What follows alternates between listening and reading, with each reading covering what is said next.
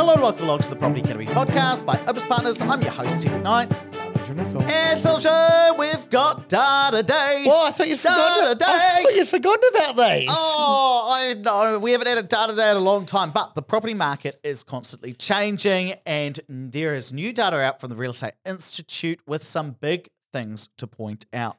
So, here are some highlights for me. New Zealand property prices bottomed out in May 2023, and since then, through to October, property prices have increased for the fifth month in a row. Uh, across the country, they rose 1.1% in October, and since May, they are up 3.8%. Now, I point this out because it often takes a few months for people to realize that the market has changed. And the reason is you get the first month where property prices go up, and what does everybody say? It's a blip. It's a blip. No, it's a one off. And then you get the second month, and then what do people say? It's a blip. It's still a blip. You don't know it could go down the next month. That's definitely what people say. Then you get the third month, the fourth month. By the time you get to the fifth month, you're like, okay, sweet, the market's tuned now. And that's where property prices are up already, almost 4%. But some places are up a lot more.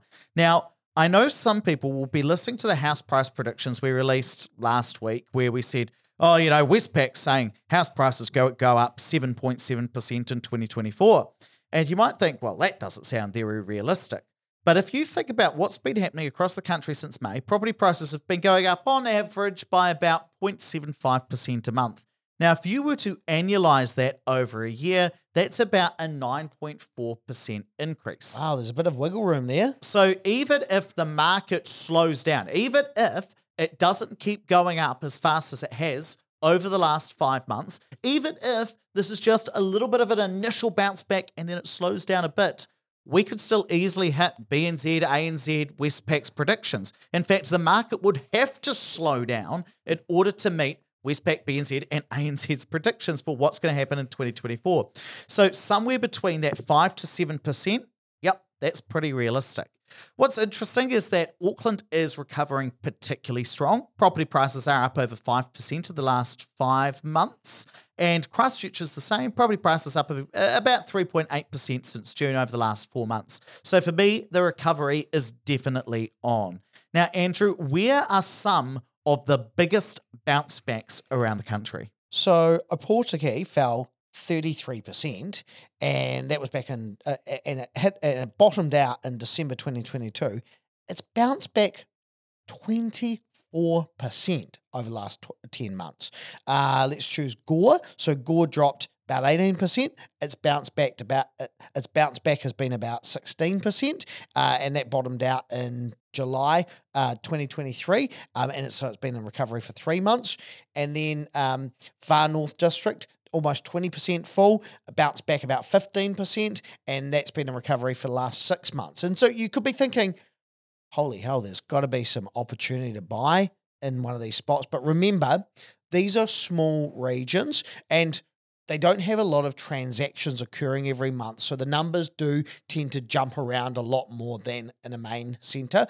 And it's not surprising that it looks like Westland property prices have gone up by almost 19% in two months. But don't suddenly think that that's the place to be investing because that is probably just an anomaly because of the amount of data that's there. But with a Portuguese, property prices there bottomed out five months earlier than the rest of the country. So it's had longer to recover. So that's why it has a more significant bounce back, I guess. Yeah, it is important when you look at property prices jumping around, especially over a short time. Just to remember, those small regions bounce around so much more than the larger cities just because there aren't as many properties uh, selling there. And so it's not surprising that property prices might go up 20% one year and then fall by 10% the next year. They jump around all of the time just because there's not much happening there. That's one of the risks of buying in a small region. But let's talk about the main centres because there are some really big bounce backs. Upper Hutt has bounced back 8% in the last nine months. Property prices there ba- bottomed out in January. They'd fallen almost 30%. They're already up 8%. Uh, there's 50,000 people living in Upper Hutt, so I've got a lot more confidence in that data. Wellington City, they fell 27%. They're up about 7% over the last five months. Quite a big jump.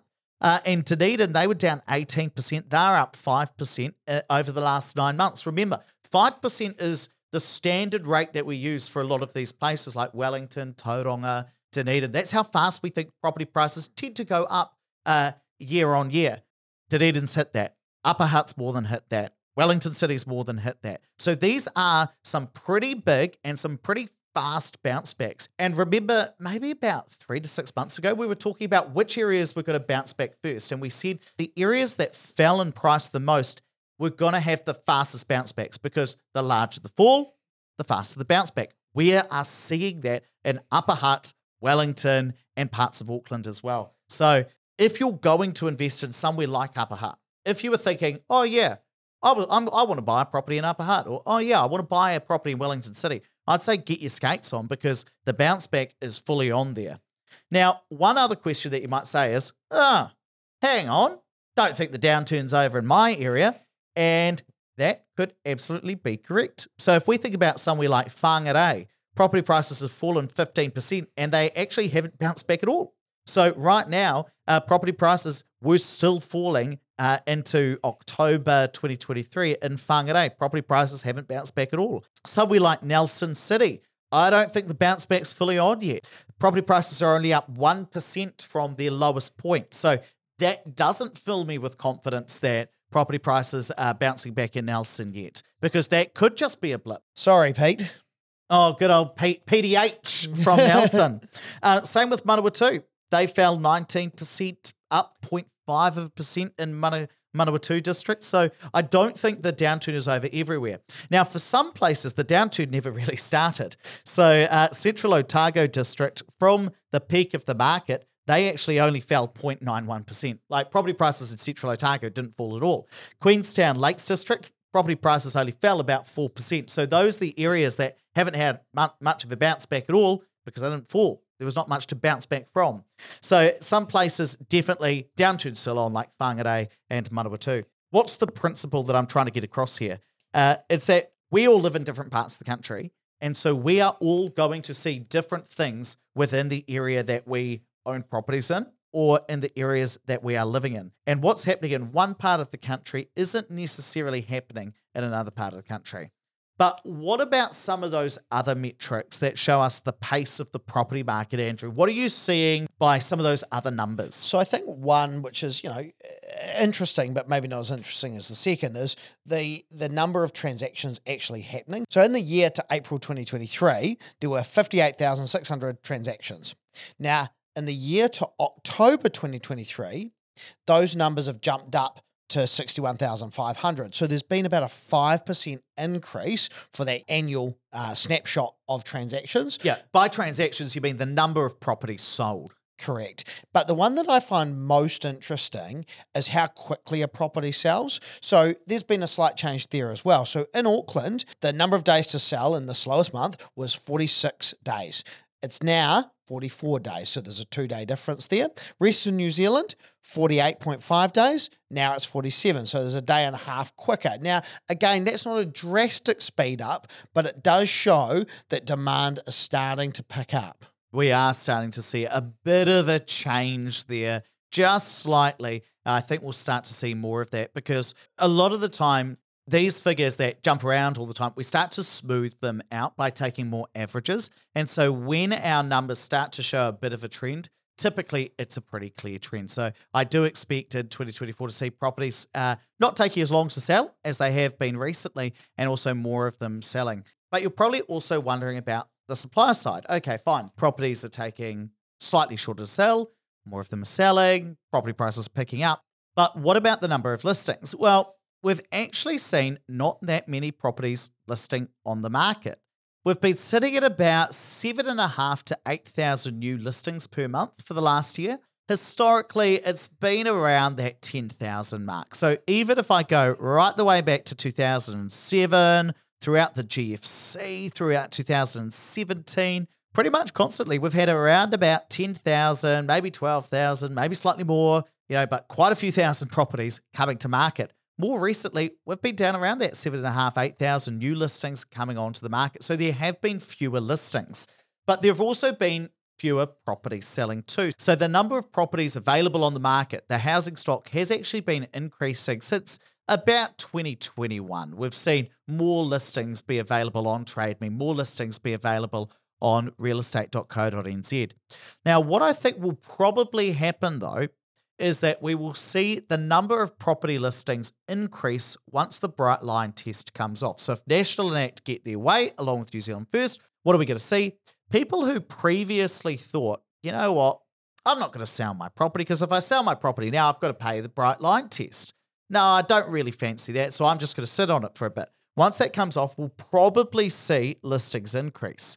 We'll likely see demand increasing as well as we start to see uh, some of those taxes come off. So I expect that we'll probably see the housing stock be pretty level for the next year because we're going to have a lot more listings.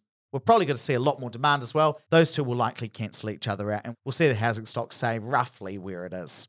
And hey, based on that, if you're thinking, you know what, maybe it is the right time for me to buy an investment property and you're interested in a new build, you might like to come see us here at Opes Partners. So many long term listeners of the show still say to me, Ed, I didn't know I could come buy a new build investment from you guys. If I knew that, I would have done that rather than going to a developer directly. So I just want to be really clear. If you are interested in buying a new build property, you might like to come see us here at Opes Partners. Just go to opespartners.co.nz. Right, let's wrap it up there, but please don't forget to rate, review, and subscribe to the podcast. It really does help us get the message out to more people. Thanks for listening to the Property Academy podcast. I'm your host, Ed McKnight. And I'm Andrew Nicol. We're going to be back here tomorrow with even more daily strategies, tactics, and insights to help you get the most out of the New Zealand property market. Until next time.